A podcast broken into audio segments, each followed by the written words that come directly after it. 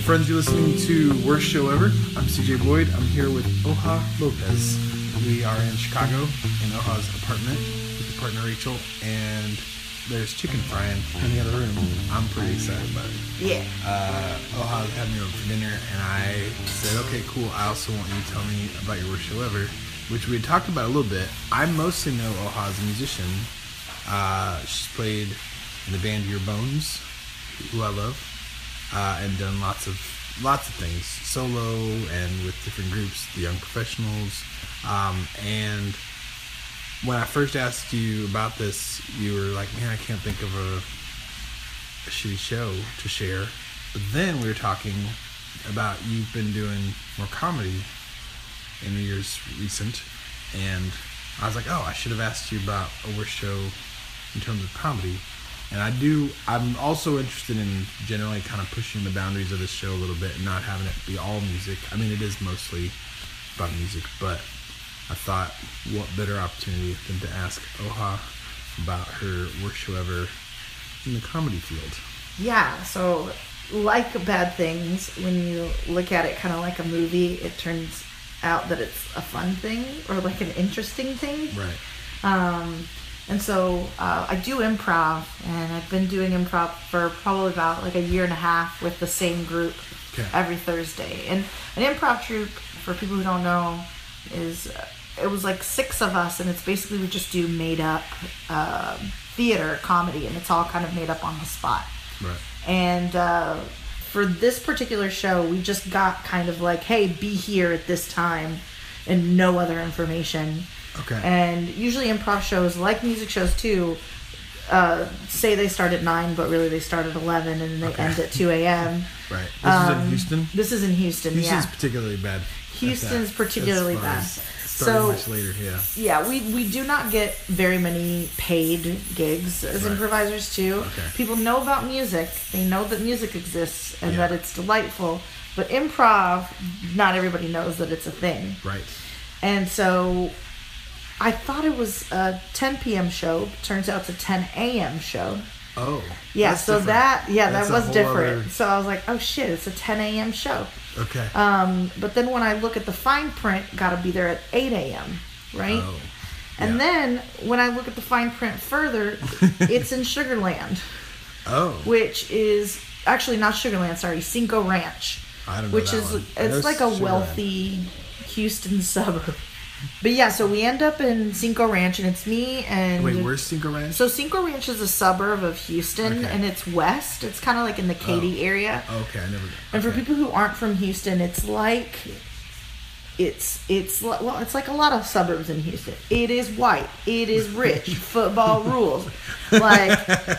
Okay. It is like they literally built a multi-million-dollar new high school stadium. Okay. And so we end up in, I guess, what I would call an outdoor mall area. Okay. Strip mall? Kind of like a strip mall. So this is another thing that suburbs like to do in Houston, which is like they make up culture by creating sort of like faux city centers or city hall kind of areas where it's just all about real like commerce, and they have like kind of like crappy stores but that are super overpriced, and like overpriced restaurants that are all chains. Yeah. And so we're in the smackdown middle of this, and we look like a bunch of ragtag crazies in the middle of this mall. So it turns out it's a clean show. What a clean show means is we're not allowed to cuss. We're not allowed to discuss anything uncouth because... Uncouth. Yeah, uncouth. Is that their word? Yes, that there is. Please do not discuss anything uncouth. Okay. Bitch. I don't know. I just felt like saying that at the end of that. That was very uncouth. Yeah. Uh-huh. I'm a rebel. Yeah, so you were getting paid, but there were rules. There were rules to this, which all the rules are just thrust upon us. Like you didn't know about them. We didn't know about them until the day of, Okay. And mind you, day of is 7:30 a.m. when we arrive. So it's like there's very little of the day gone by yet. Right. And we're all like, where the fuck are we? What is happening? Yeah. We get there. It's outside, right? Which, again, It's like the difference between a music show that's inside and a music show that's outside. Right. It's not ideal. No, it's not ideal. Yeah. We don't have microphones, and this is all speaking. These are like theater scenes without microphones. So we walk out, and we're early, so there's another show going on right before us. Before 8 a.m.? Before 8 a.m. Well, there's nothing before 8 a.m. There is for children. Okay. I guess. Children's shows start at 7 a.m. Now that was also couth. Yeah, that was a hyper couth. Yeah. Because when we walked in, it was or walked out really, there were 16-year-olds dressed as princesses doing princess songs that they were singing for children that were in the audience and their families and stuff. By the way, you should know about this. There's a Torchy's Tacos there in that mall. Of course there is. There's a Torchy's there. We were discussing the expansion of my favorite Austin taco joint. I think it's going to become like that thing where like there's people that only shop at Costco for all of their needs, and but you this will is a, only this is a problem. Eat. Yeah, I'm going to die. If they're into being Torchy's Tacos, they do not have enough things on the menu. If they expand enough, then I can ask them to be a sponsor of this show. Okay, cool. Because I will talk them up. Your life is a commercial for Torchy's Tacos. Pretty much. I definitely have been with you where you've eaten Torchy's Tacos every day in a row. Sometimes for 3 or 4 days. Meals of the day. Sometimes. And that's like an investment that you're making in yourself. It's not a good idea, but it does happen. But it's delicious. So you were there for the Torchy's. So I was there for the Torchy's. And also the comedy. And also the comedies. Morning show. Yeah. Okay. So then we realized, this is a full-blown children's show. And your show was a show. The improv show didn't know that before. Was for children and families. Okay. And we have never played a show for children before. Right. Like, the name of the troupe was Max, Beta Max, and we play in a dingy, kind of risque theater where we used to have a show called Vice Squad where everybody would get super drunk or on their vice or very high on whatever their substance was, and then we would go improvise in front of people. Right. We would have, it was like a, not sanctioned by police or fire marshals. Right. It was very much like a fire hazard in there. Yeah. And there were people banging. There were people cussing. During the show? Oh, yeah. There were people usually you drinking. Guys have sex during the show. During the show. It's a different kind of improv. That's the kind I haven't But that seen. Is all improvised. Okay. All of sex is improvised. My favorite sex is usually improvised. It's usually improvised. I just love the idea. Sex is not my favorite. It's not what you want. Porn is scripted sex. Yeah, I'm not into that. Yeah. Yeah. Especially doing porn sounds. I like totally improvised free range sex. Just you do one thing and then I'll react to that thing, and then we don't know where it's gonna go. Hopefully, it can go somewhere. Any way we want. Yeah, it could go any way you want, and that's good improv. Actually, that's the best. The improv. Same, I think, tenets for like having good sex, which is being a good listener. Yep. But those are good tenets for any relationship or any kind of interaction you're gonna have. Being a good listener. But I think it's more, and I'm obviously my relationship to improvisation is mostly with music, but the same idea, I think that if you are, there's one thing to be a good listener in general, but I think if you're improvising with people, not just listening to what they say, but like picking up on subtleties. Oh, yeah. And having a good sense of what they're going to do before they do it. I mean, that's obviously you can have that, you don't have that with everybody. But when you have that with somebody, that's usually like the sign of like a good working relationship, whether it's comedy or music, where you have a good sense of that person, so that even though it is improvised, you're like really honed into what they're doing. Oh yeah, 100%. It's total. It's like a shorthand that you have with that person. Yeah. And with Max, we played every Thursday for 2 years. Okay. And then we would have shows like this terrible show, right? Which we botched it. We all cussed. Okay. Like individually, each one of us cussed. You cussed at children. It wasn't. It was for the children. But there were children. They were there. My mouth was facing them, and then it said the. You weren't intentionally cussing the children. I wasn't intentionally. I didn't say, "Hey, little bitch, get out of the front row. You're fucking stupid. What's with your goddamn pigtails, Stop you idiot?" smiling. Yeah, no. But you did cuss in front of the kids. I did. I said shit, and then I said fuck about that. I said shit, and I was like, "Oh fuck!" Like it was very much like a comedic play on not cussing. And it's hard when you're supposed to not cuss. It's harder to not. It's all you can think about. Yeah. All I could think about, I was just shit, fuck, shit in my head. Oh, man. This happened to me in Texas. You were not allowed to cuss? I think there's a town called Humble. Yeah, there is, yeah. And I don't know if it's still there. I want to say it was called, like, the Fuel Cafe or something like that. There was a venue. It was an all-ages venue. And they let you know, again, not beforehand, but when I arrived, that but there they said that they would charge you, that they would fine you. Yeah. If you cursed. We got fined. You got fined. Yeah, we got fined. This is playing into the worst show that I've ever done. I mean, shit. Because we all cussed. There's 6 of us. Okay. And so by the time we all paid our fine, we basically just didn't make any money off of that show. Do you remember what the fine was?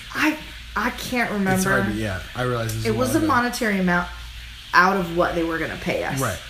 Which did they tell you they were going to fine you beforehand, or did they? I can't remember. I think that they did actually. But it's still like 7:30 in the morning. Yeah. And you're like, okay, and what? Okay.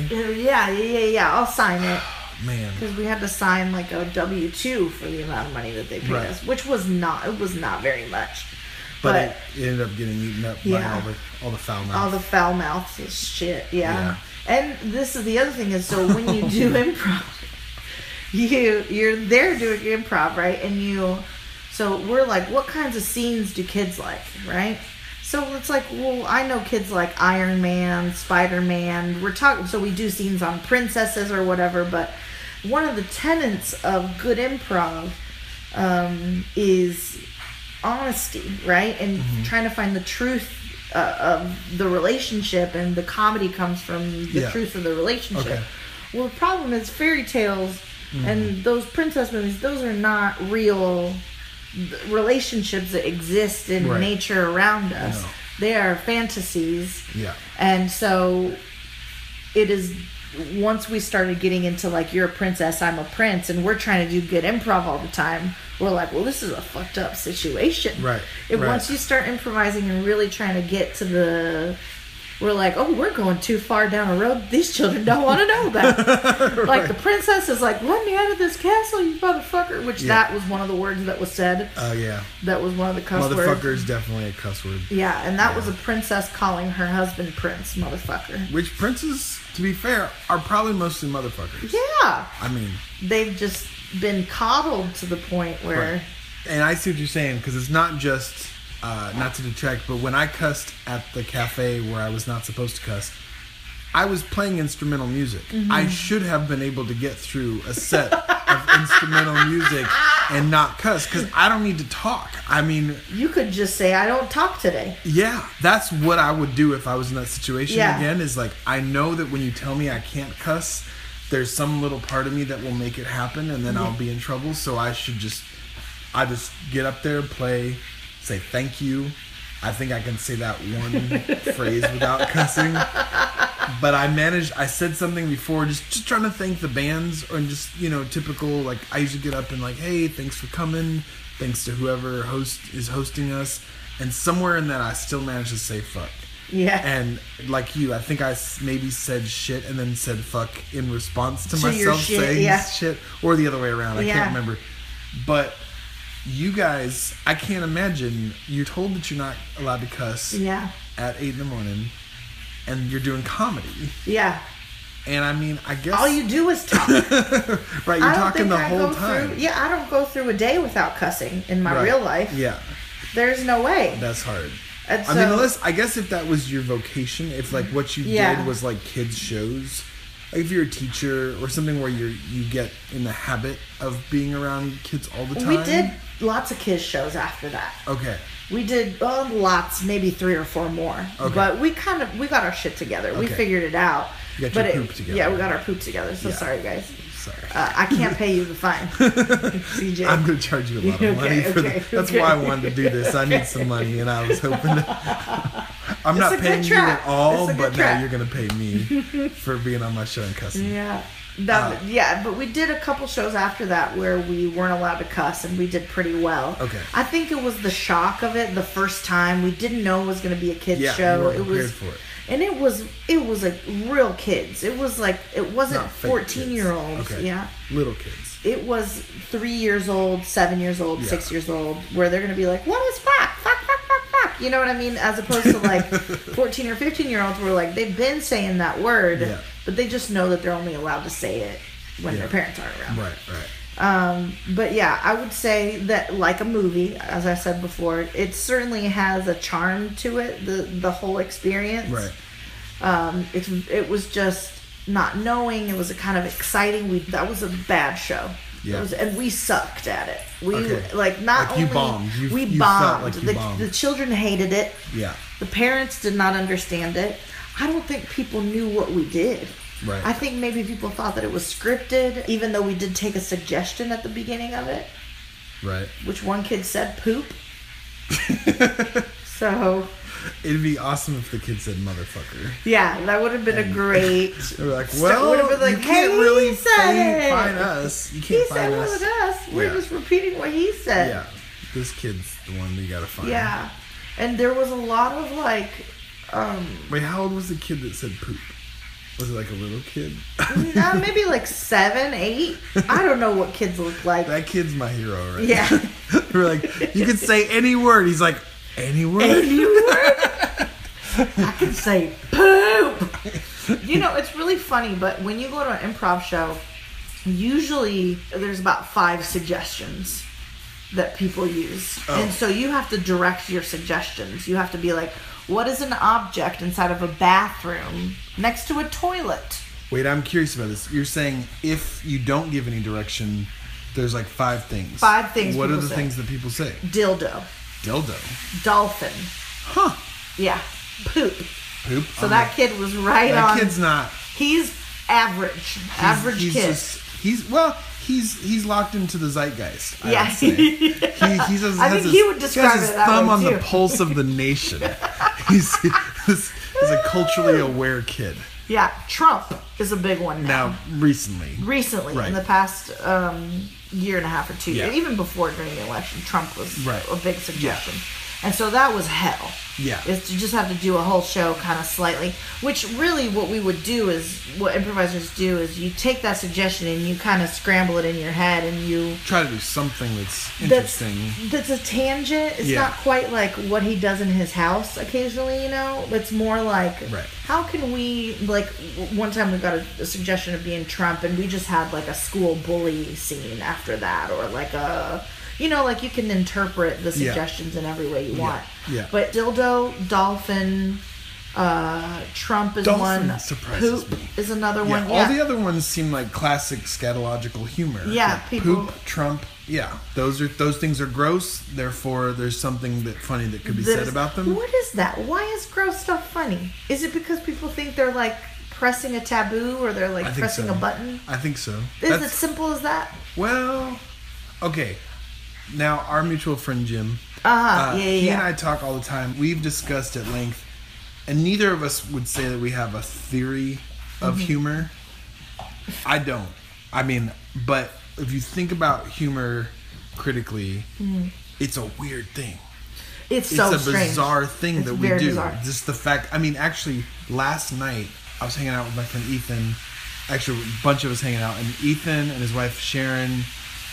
We were in a car with a couple other people I didn't know, and one woman was from Spain, and Ethan is a classic punster. He loves plays on words, just in general, but puns in particular. And he made a joke that was a pun, and the woman from Spain speaks English well, but it's not her first language. It's probably like her third or fourth language. Mm-hmm. And she had no idea what was being said. And then Sharon is trying to explain puns to her, which I'm sure there's also puns in Spanish, right? Are there puns? I wasn't sure. I said know. I'm sure, but I was I'm not sure. I'm sure that there has to be play on words. But I mean, but where you? What is a pun exactly? You sub a portion of a word for another portion of a word. I think the way that I described it, Sharon started too, and she was having a really hard time. Yeah. I started with the word homonym, knowing that there's that word like is almost the same. We in have Spanish. Homonyms in Spanish. Yeah. Yeah. But also the word homonym, I think homonym is, or I know in French and I think maybe Spanish. In Spanish, it's homónimo. Okay. So I was like, do you know what a homonym is? She said, yeah, okay. So if the word has two different meanings, and if you're able to use it in a way where both of those meanings are activated, where like that phrase normally is just referencing one meaning, but in this context, it actually is referring to the other meaning as well. That's how I try to explain it. Again, when you say it, when you explain it like that, it's like, not how funny. How is that funny? That's Why not is funny. That funny? Yeah. That's okay. Why would you do that? Yet, we do this. Yeah. And there was somebody that Jim was reading who talked about humor as... in terms of surprise. It's a trick. That's what I was going to say. It's something where you have an expectation of what's going to be said, and then there's some benign deviation from expectation. Mm-hmm. Something where you're expecting one thing, it goes a different way, but the way that it goes doesn't harm you. I think that's like a crucial part, right? Where it doesn't do anything bad to you. Yeah. And so I think a lot of times humor, if it's, I mean, I don't know. Again, once you try to explain it, it's not funny. I think it takes away it's definitely the surprise. I think it's also very, like, our monkey selves that are like, I understood something that somebody else set up for me to not really understand or to have some kind of trick to it. So there's, like, the inside joke aspect of it. Well, so I was going to say that's, for puns in particular, you have to be a fluent speaker of the language. Yeah. And so I remember once hearing a joke. I was in Belgium, and this joke was in Flemish, and I the person said the joke in English. It made no sense. No sense. The woman who said it cracked up, and then she tried to explain it to me, and it was something like, "Oh, what did the doctor say to the fish when he walked into the doctor's office? Out of the bowl." That's the whole joke. That's the whole joke. And then she explained that the phrase out of the bowl in Flemish also is what we call if your arm comes out of the socket. Oh. So the fact that it has a double meaning. It has a double meaning. And again, it's not funny at all if you try to explain it. But if I assume that if I spoke Flemish...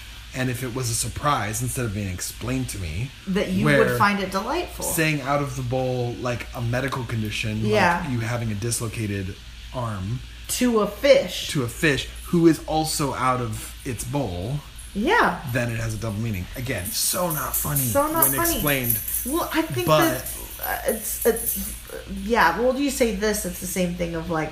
you have to be hit by it the same way you can have to be hit by music, kind of. Somebody's sitting there explaining music to you can kind of agree, but it takes you out of the feeling of it. Yeah. I went and saw Hannibal Buress recently. Yeah. And I was like, oh, Hannibal's not going up because almost the end of the show, and I was like, he's going to introduce another person. Dave Chappelle came out. Okay. Right? So I'm sitting there watching Dave Chappelle. Okay. And Dave Chappelle does it differently. He subverts your expectations, but then he also is like a pop song where his comedy teeters and goes back and forth. It pops and he gives you exactly what you want, exactly when you want it. Okay. And it's a really cool back and forth with Dave Chappelle because he's like, he does. He subverts your expectations and surprises you and teaches you lessons. And it's like an old ancient wise man on the top of a mountain. Okay. Like, telling you comedy, but then there's portions of it that are not surprising at all, that are exactly what you want them to be, and it's so fucking funny. So I don't know, maybe it's like the same thing as a mastery of like I think he has like a gut understanding of what humor is, and some people have that kind of gut understanding of how to surprise and how to... Can you think of, I don't know if this might be putting you on the spot, no worries if you can't, but can you think of anything as an example of like something that is what exactly what you want to hear when you want to hear it in terms of a joke? This is not a good example. Okay. It's a type of joke. Okay. Where you're almost like accusing somebody of something bad, and instead of them saying like, no, I didn't do that, they accept it. Okay. And they say, yeah, that was me. Okay. You know, like if you accuse somebody negatively of farting or whatever, and that person like, yeah, I farted. Okay. Like that's an example of like a slight, that's a very basic. But that's one. Okay. Again, it's so weird to analyze this, but my first thought was, yeah, that's a subversion of the expectation because usually people don't want to own up to farting. They don't usually. So if somebody goes, goddamn right, that would be funny to me. Yeah. Because it's not what I would expect. But I think maybe to a certain extent, or maybe it's just once you've seen comedy a lot, right, or like you've watched the people do stand-up, you know that that's kind of coming. Because you know that if the intention is to subvert, I guess it kind of turns back in on itself. Where like you've listened to pop so much that you know that after this harmonic note is coming, or that this like breakdown is coming, and it's very much like chorus. You know what I mean? And the especially one-liners, they really have like a cadence and like a. I see what you're saying. Yeah. And so do improv shows. So some people do this where like every single. Yeah. Every single joke is a one-liner. That's very much regarded as like the pinnacle of stand-up comedy. Like when you start doing stand-up comedy, so I'll tell you kind of how it, or I'll tell you my experience. How about that? Yeah. So when I started doing stand-up, or when I started doing improv, there would be people around me that were like well-regarded, right? And when I saw those people that were well-regarded, it was very much like they knew how to craft a joke. Like they knew how to, the technical aspects of creating a joke. Sure. And that's a very, funny enough, it's a very male kind of way of crafting a joke. The one-liner? Yeah, the one-liner. Okay. Women, of course, do one-liners, of course, but that is a very old-school way of doing stand-up comedy. In my experience, it was always the guys that wanted to do the one-liner. The girls always started with stories. They already started with premise. No, I'm much more into stories. Yeah. Somebody can do it well, and I like that there's a variety, and there are, occasionally I've seen comedians where it's one-liners, and I can get into it, but usually I find it tedious. It is definitely like that they're doing stand-up. Yeah, I like the setup where for a minute you get involved in the story and you kind of forget that you're listening to a comedian, and then they get you. They get you. Oh, shit. You know, like you get wrapped up. I think that's my favorite usually. Sarah Silverman's a good mix of the both. She does really good one-liners, and then she'll go into stories and then get you at the end of the stories. And again, I like that comedians have their different styles. Yeah. And there's not just one way to do it. But like she's an example of sometimes where she just says things that are meant to be offensive or like shocking. Yeah. And I think I've gotten desensitized to it. Yeah. Like when I watch her, I'm expecting her to say something totally really shocking. And then I'm not shocked, of course, because I'm just like, well, yeah. That's what she was going to do. She said she wants Jesus to lick her clitoris, and like that would have shocked me if I wasn't watching Sarah Silverman. If you weren't expecting it. But yeah, it definitely is like. The evolution of somebody who does comedy is so similar to every other art form. It's just a weird thing because the expectations people can hide the fact that they didn't really like your music. Sure. But if you go to a comedy show and nobody's laughing, there's a that's really interesting. The feedback loop is so intense and so that when you have a bad show like we had. At Cinco Ranch Mall. Yeah. You did very poorly that day, and there is no like nobody noticed. Like they noticed. They knew that you fucked up. We all know. And so now this is sort of a general question, and it might be too general, but I'm thinking about how with music it depends on the kind of music, but like certainly like for my music, what you're saying I think is totally accurate, where sometimes I could finish a show and if people were quiet and respectful, that's a good thing, and it might be they were quiet because they were bored, or it might be quiet because they were totally engaged, and I wouldn't necessarily know the difference. They could even say to you, hey, great show. Yes, and I've said great show to people lots of times. That I did not like that show at all. No, I was being polite. I try to not do that. But I think this is a whole other thing. But there's, you know, musicians who tour a lot end up coming up with strategies of how to deal with the fact that, without a question, you will play with bands who are nice and who you like as people, but you don't actually like their music. Yeah, that will happen. Well, it would be amazing if you lived your life without that experience. And like, you could do it if you were independently wealthy and could just only play with people that you felt like, with no other concerns. Yeah, not be worried about like what's a band that will draw well, who's somebody who I know in this town who will play with me. That's it. Yeah, right. Right. So like, yeah, I'm sure if you're at the level of where you are, you can totally curate at every show, and then you could just not have any locals or just only have locals when there's another band you love. Like, yeah, that's great for them, but that's not how most of us live, right? That's not how it works. And sometimes I'll also say there's times when I'll play with people who I like what they do sometimes, but not every time. Yeah. And usually if it's people that doing experimental music, which is like usually who I play with, there's sometimes where it's a swing and a miss, you know? Yeah. For me at least, you know, and I'm glad that they're doing something new, but maybe I loved them the first time I played with them, and then the second time I'm like, that wasn't as great. That wasn't really my thing, but they're trying new things, and I'm glad they're doing that, but it just might not be for me. Yeah. But going back to your point, so there are other kinds of music where there is a kind of engagement of the audience with the artist that's expected, and if you're not doing that, it's a bad show. Well, or it seems to. I've played many shows with rappers who are like, have an idea in their head of what a rap show's supposed to be like, and then if it's not like that, where they are actually bothered, like bummed that they think like that they want poorly. The room to be full. Yeah. And they want everyone to be on their toes and everybody like putting their hands up every 5 minutes whenever they're told to put their hands up. And there's this like audience participation. And the thing is, I love hip hop and I hate audience participation. I hate being told what to do by a person. I'm here to watch you. I'm not here for you to watch me. Yeah. Like if I'm in the audience. And I'm not saying this is a general thing. I'm just saying for my preference, if somebody's like, okay, now everybody sing this. I'm like, I don't want to right now. Well, it's like a party vibe, though. Yeah, you know, that's not what you enjoy. But I mean, I love hip hop. Like hip hop's the music I probably listen to more than anything when I'm driving, like which is all the time. Yeah. And if I want to sing along, I will. But maybe I don't want to right now. And for some reason, it's like being told you can't cuss and then you have to cuss. If somebody's ordering me to not cuss, not just inviting me. But who's ordering me to sing along or to jump at a certain point something? It's you still. I'm just all the rules of social convention still apply. If I didn't want that money, I would have been like, "Peace, I want to cuss in all my improv shows. Right. I'm out." You know, There's still a sense of like I think of authority that you'd have over yourself at that show, or even if everybody else is participating, you don't necessarily need to.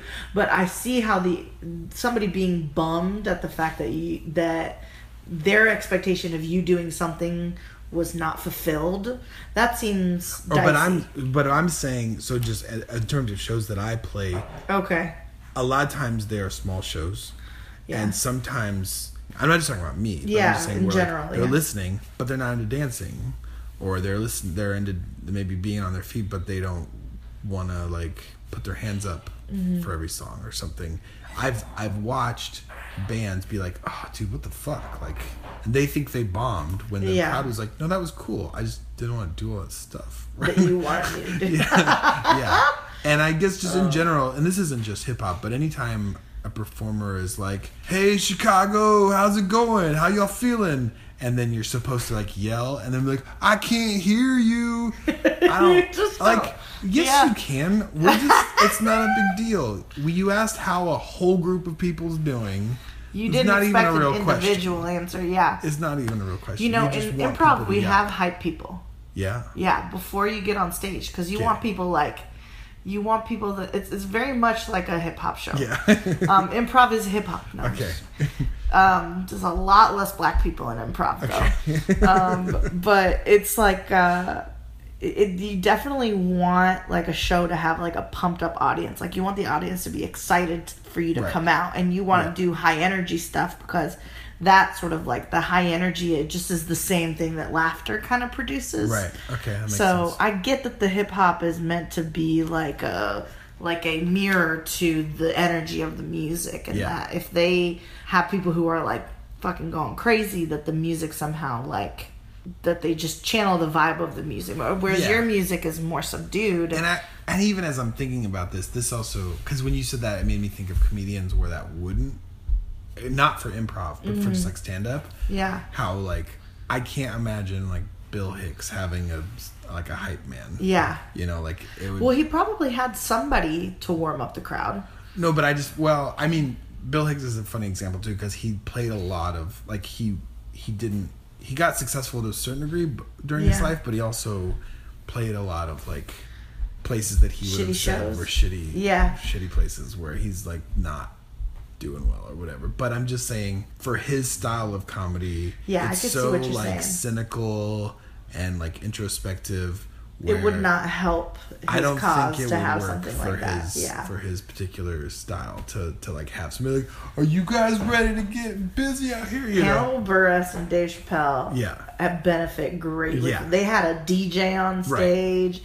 It was like lights, music, DJ, yeah. There was like a guy rapping before the show. It's like yeah. a totally different vibe. Yeah.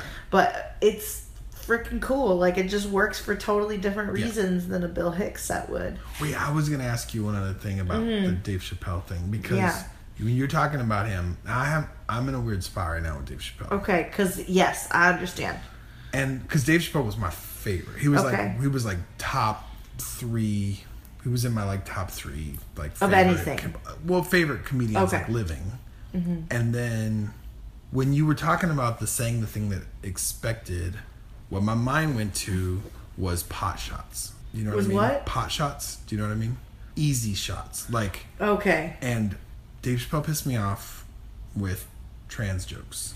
Yeah. And it's not. It's like I'm not saying. I mean, anything is the potential subject of a joke. Yeah. And I'm not. I don't disagree with that. But I feel like part of what your job is to say something funny that isn't already being said, mm-hmm. so that it's actually a creative act, so that it's like you came up with this and made me look at things in a way I hadn't, maybe still for the purpose of making me laugh, but yeah. but I feel like just taking easy shots at the most vulnerable people in our culture yeah. is the laziest kind of comedy that there is. Yeah, I think so. And I mean, prior to that, I didn't think of Dave Chappelle in this category, but I think of like, I'm sure there are bro comedians out there that just are like, dude, chicks are crazy, am I right? You know, I'm at a different level, even yeah. further down the... Yeah. Right. But I mean, as far as like, I'm sure I've probably seen comedians that are just like, yeah. man, what's with like Mexicans, right? Or, you know, yeah. or just say dumb shit about people where they are assuming that like there are other people that have the same prejudices that I do, mm-hmm. and they will laugh at my jokes because we like to laugh at those people. Yeah, I totally see where you're coming from. And I feel like for Dave Chappelle, who's one of the like sharpest MNCs, yeah. But that sharp, like one of the sharpest comedic minds of our yeah. culture, then to just be like, you know who's funny?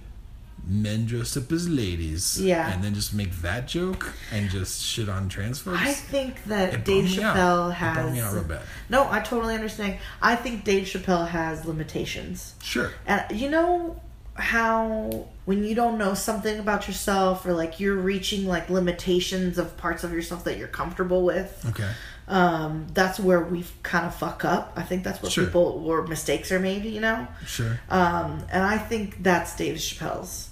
And I don't know if that'll ever change. I remember Sarah Silverman, just bring up her again. She was talking yeah. about the fact, she's like, I don't want to be that dumbass that's still saying that dumb word. Totally. 10 I watched years that. Too late. Yeah, you know what that. I mean? That was like, because she would say, was it fag or gay or something? Yeah. She said that's gay. That's yeah, what she was said. From Boston. She's like, I'm from Boston. In Boston, you just say, that's just what we say. Yeah. And then she made that connection of like, this is how like my grandpa would talk, like, and still be saying like colored people. Yeah. when we can change, right? We can just listen to people and call people. I think that Dave Chappelle is reaching the very, like, you can watch him on stage reaching the limitations of his, like, when he grew up and how he's willing to think and, like, but I think that the same case can be said for so many different comedians. And my thing with comedy is you're saying what you're thinking. In music, there's open to interpretation. You can offend. It's the same as, like, maybe rap and how rap can be offensive. I think that if it's funny, you should... If it's funny, and I realize that that's such a subjective term. Yeah. I think that if it's really funny, then you should be able to say it on stage. I guess, but this is where it's not a matter that he's not allowed to say it. Yeah. Of course he's allowed to say it. The consequences. But I'm just saying it doesn't mean I got to support it. No, you don't have to. And my issue is that, I think what you're saying is right. That he's coming up against his own limitations. But it's just that I think you can say anything you want. That's funny. Yeah. But I also think that with privilege comes responsibility, and that if you have that many people paying attention to what you're saying, you can talk about anything. Yeah. And you can make that political or not. Mm-hmm. And you can, but you have a choice in the content. And so if you decide to make jokes that, I mean, the classic thing is in terms of like satire is like, does it punch up or punch down? Yeah. Right? Like, and if like, are you going to make fun of the people who run our culture and like what's wrong with that? Or again, you could choose to make it totally not political at all and just make fart jokes. That's a choice too. But of all the things to make fun of folks who get killed at a larger rate than just about anybody in our whole culture, like why would you know that? He mentioned what you're talking about at the show. Oh, at that show. Okay. At that show. And I think he said it at the show too. He's like, I don't really know. I don't have a lot of information about that. Yeah. He's like, I don't really know. And he also, he's like, the feminists got mad at me. That's what he said.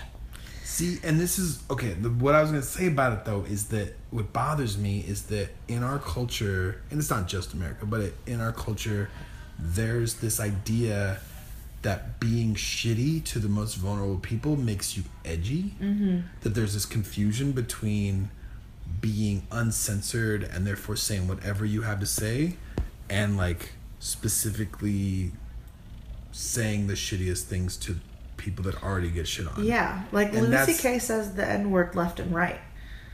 Really? Oh yeah, left and right. Left and right? Mm-hmm. I've heard him say it one time. I've heard him say it 3 different times. Okay. As far as live or? Yeah. Okay. Yeah. I've heard him say it at a show once. Okay. And then I've heard him say it on an HBO special. I'm done with Louis C.K. I get it. I feel you. Me too. But I was a huge fan. He was one of the other people in that top 3 category for me. It's an interesting thing because I know, and I feel like all the funnels, all the conversations always end up in this. It's like when you put the penny in the at the mall, and you're like, it's gonna go down the hole, and I'm gonna fucking watch it till it gets there. But I'm not trying to put a beautiful bow on this or anything like that, but I'm talking about Sarah Silverman every 5 seconds, but fine, she has a new show called I Love You America. Yeah. And she had this guy who murdered somebody on her show. He had been in jail for 17 years and he got out, and now he has an organization that helps eradicate recidivism and jails and all of that. And this is something that I've always thought, but I think I tend to get in hot water with my friends whenever I kind of talk about it. It's probably because I haven't thought it out totally well, but I think that if you have somebody like Dave Chappelle, who has obviously like a pain point with this transgender information that he has a hold of, or Louis C.K., who fucking masturbates in front of people, which those are totally different spectrums, but I think they need help. And not only do they need help because they're like valuable as human beings and all this stuff, I think that they need the most help because they need to stop doing that to people. And I think that the way that you protect the rest of the population is not to make them want to kill themselves, basically, which is what I feel people want from these people sometimes. Just go away and like... You're saying the way to protect the rest of the people is not to make like Louis C.K. want to kill himself. Which is what I think people want sometimes. Yeah. Like they just want to be like, go kill yourself, like just die, you know. Yeah. You need to make sure, because he could do that. Yeah. But I don't want people to kill themselves. I don't want people to just nobody. CJ. I mean, I don't want Louis C.K. Maybe Trump. Yeah, I know that's so rude. That's so rude. Of course, you want him to kill himself. That's so rude. Everything would be so much better. I'd like him to take Pence with him too. Yes. You know, if you're gonna do that, make it a double. Share the shot. Share the poisonous shot. There you go. But I think that you need to. I think that somebody needs to focus on helping those people. Who should do that? I think it should be, as a society, people who are not victims. Women of color. Step up to the plate. Come on. Haven't worked hard enough. Pull your weight, goddammit. I think queer women of color should step up for once and do the hard work of helping privileged white men get their shit together. Yeah. And not attack your own kind, basically. Yeah. But I mean, I was asking, obviously, I'm being ridiculous here, but that is the question, is like... Who helps them? I'm not saying Louis C.K. doesn't need help. Yeah. But it's not my job to help him. No, it's not your job. It's not your job to help him. I think it's... I think it's whoever's... for that. Like, yeah, he can do that work. He's okay. Like, I guess in my mind, it's people who don't have that money. Okay. Because there's plenty of people out there who talk shit about trans people and who masturbate in front of other people or assault them sexually. So that's a different... I hear what you're saying. That's a different conversation for me, because the issue for me is that Chappelle and Louis C.K. and... It's just problematic comedians. And like shitty men of privilege. Mm-hmm. Like, I'm not saying they don't need help, but I'm saying, first of all, they need to want the help. Yeah. I don't think Dave Chappelle wants the help to get over his transphobia. And again, I don't know Dave Chappelle, and it's funny for me to say this because he was like your hero on such a pedestal for me. And same thing with Louis C.K. Prior to that whole shit, I mean, Louis C.K. was somebody I had a lot of respect for.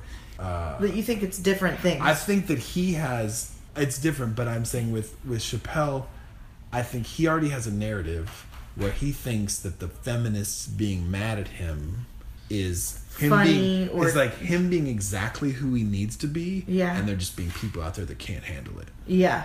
And that's a narrative it's exactly like the fucking Republican culture where it's like, oh, you're just being PC. And like, dude, me not wanting you to like bash my gay friends is not me being PC. It's like not wanting my gay friends to be killed and beaten up. That's not the same thing. And you just call PC anytime somebody says you're being shitty to a group of people that is actually vulnerable to violence and death. And so, but he has a narrative already. That's how it seemed to me, is that he thinks like, oh, you just can't handle me. Like, I think you're right. I'm just being real. I think I think you're right. And I also think that in a lot of ways is again him reaching his limitations according to us. I think that there's always gonna be this push and pull on what's right and what's wrong, and I think the conversation is kind of going in the right direction, right, where like the fact that he knows that there's people who disagree with him, and that he's kind of, I mean, the other thing he talks about the feminists being angry at him, and then has the most fucking impassionate, amazing speech about intersectionality and feminism. Okay. Because I think he gets some things and he doesn't get other things, right. You know?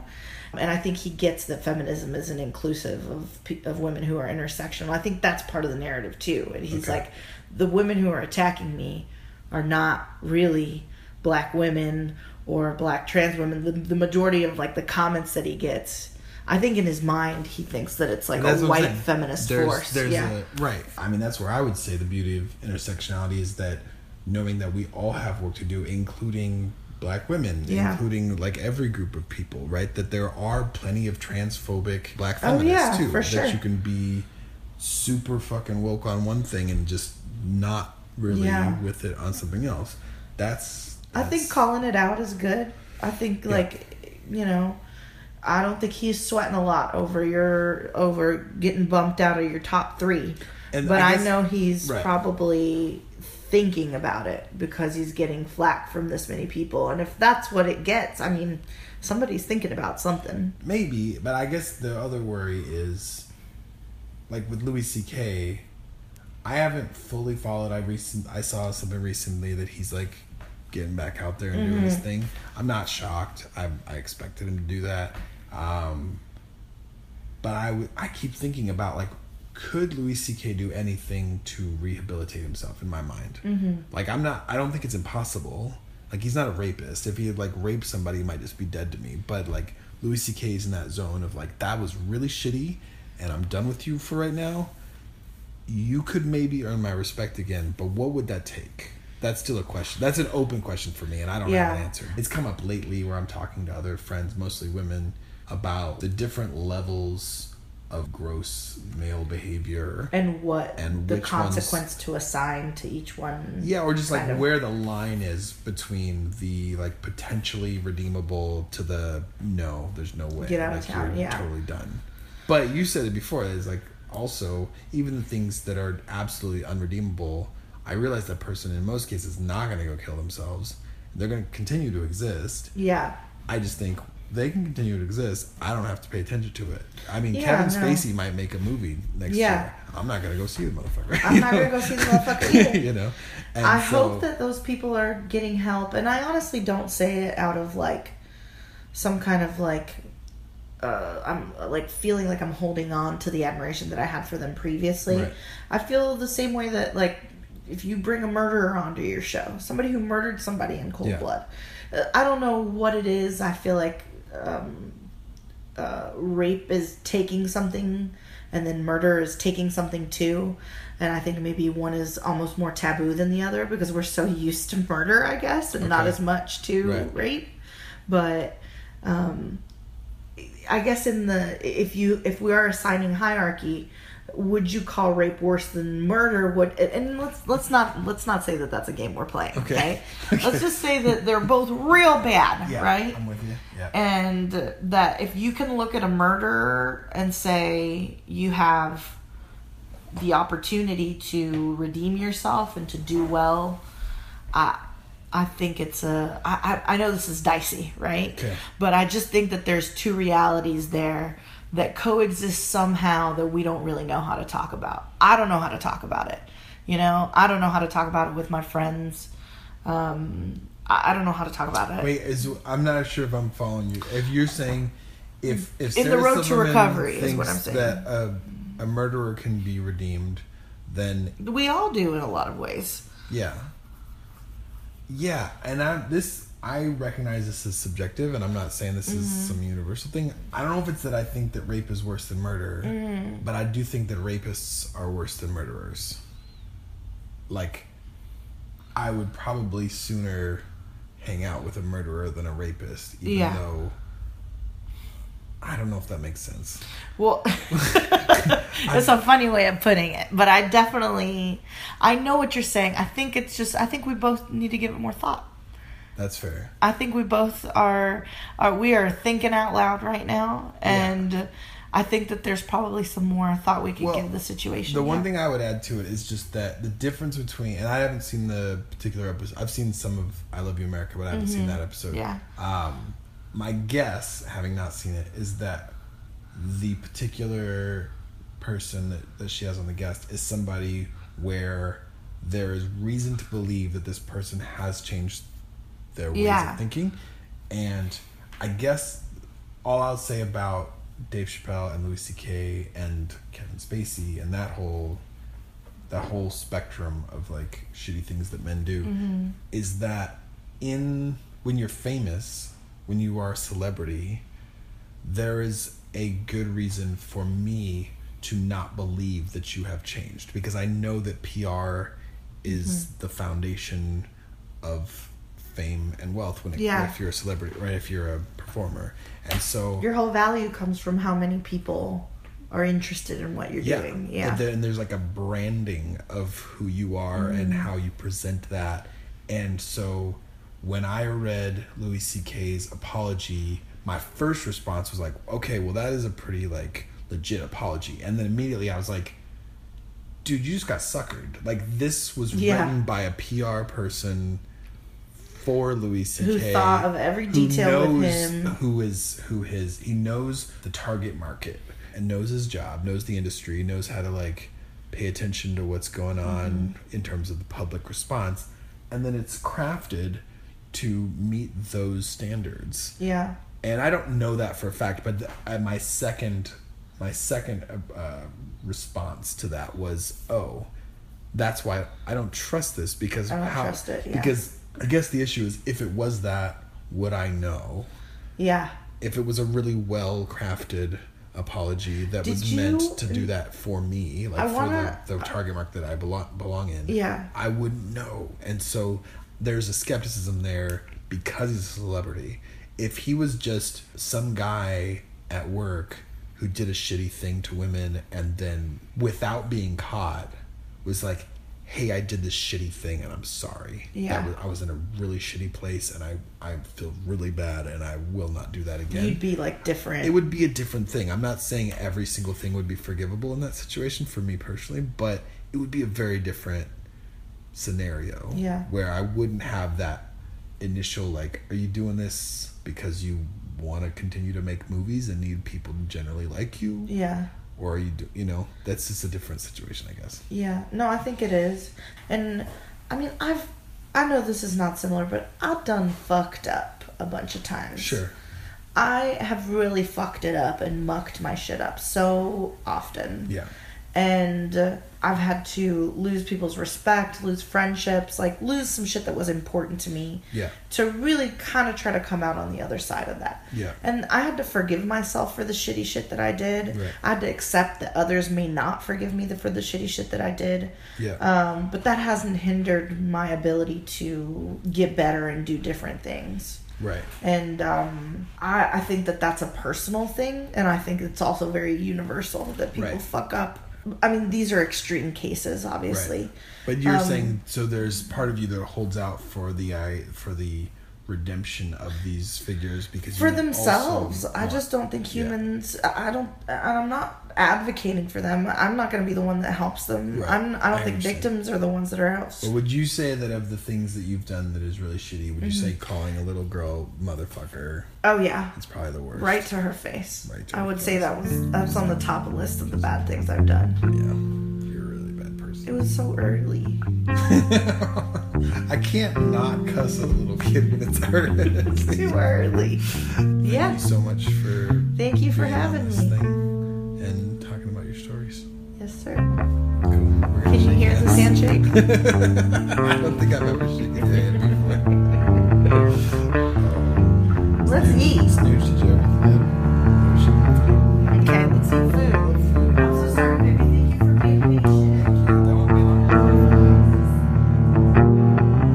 Episode of Worst Show Ever was made possible by the Patreon pledges of Joanna Fryman, Meg Roberts, Christina Perez, and Evan Quaberg.